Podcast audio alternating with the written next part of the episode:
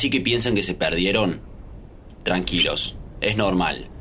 A veces uno por ansioso se baja antes y llega a lugares que desconoce y desconfía. Lamentablemente el tren que tomaron va a volver a pasar mañana. Mientras tanto, los invito a pasar la noche acá. Digo, ya no les queda otra. Y sí, este lugar es un poco raro.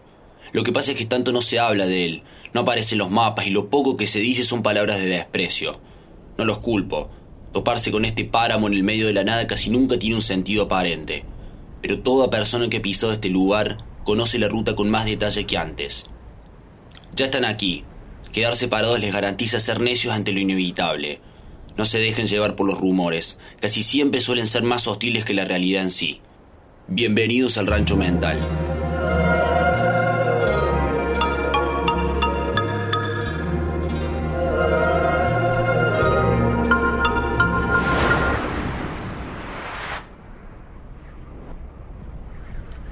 Ubicado en un valle donde el eco suena más fuerte que el primer sonido que pronunciamos.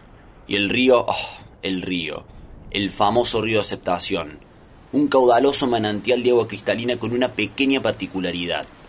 El primer sorbo que bebas será el sorbo de agua más salado que pruebes en tu vida, y probablemente no quieras probarla más. Pero como es la única fuente de agua, el mismo sodio hará que te tomes otro trago para sacarte la sed que el propio río te generó. Pero esta vez, el trago será más dulce. Ya estamos llegando al rancho, de seguro los invade un olor insoportable. Es que a la entrada de nuestro humilde lugar está el chiquero emocional, una parcela de terreno fértil sensible a las pisadas y al apetito de los cerdos, que ya de por sí les damos de comer en la mano.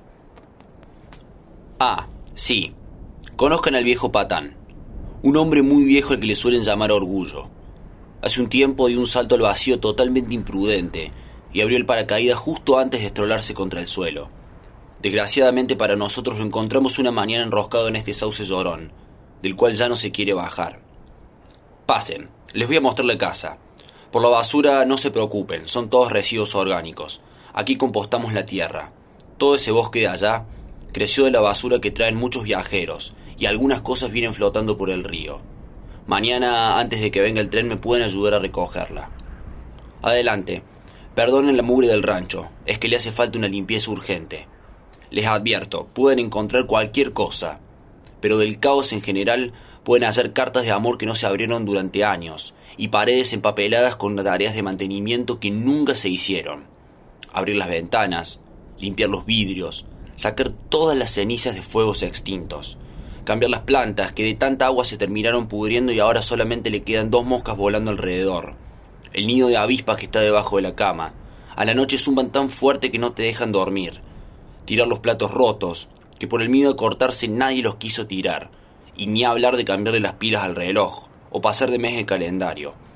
Ah, y si pueden arreglar este teléfono, que al parecer es el único medio que tenemos para comunicarnos, como si el mundo que está allá afuera pasara todo por aquí adentro.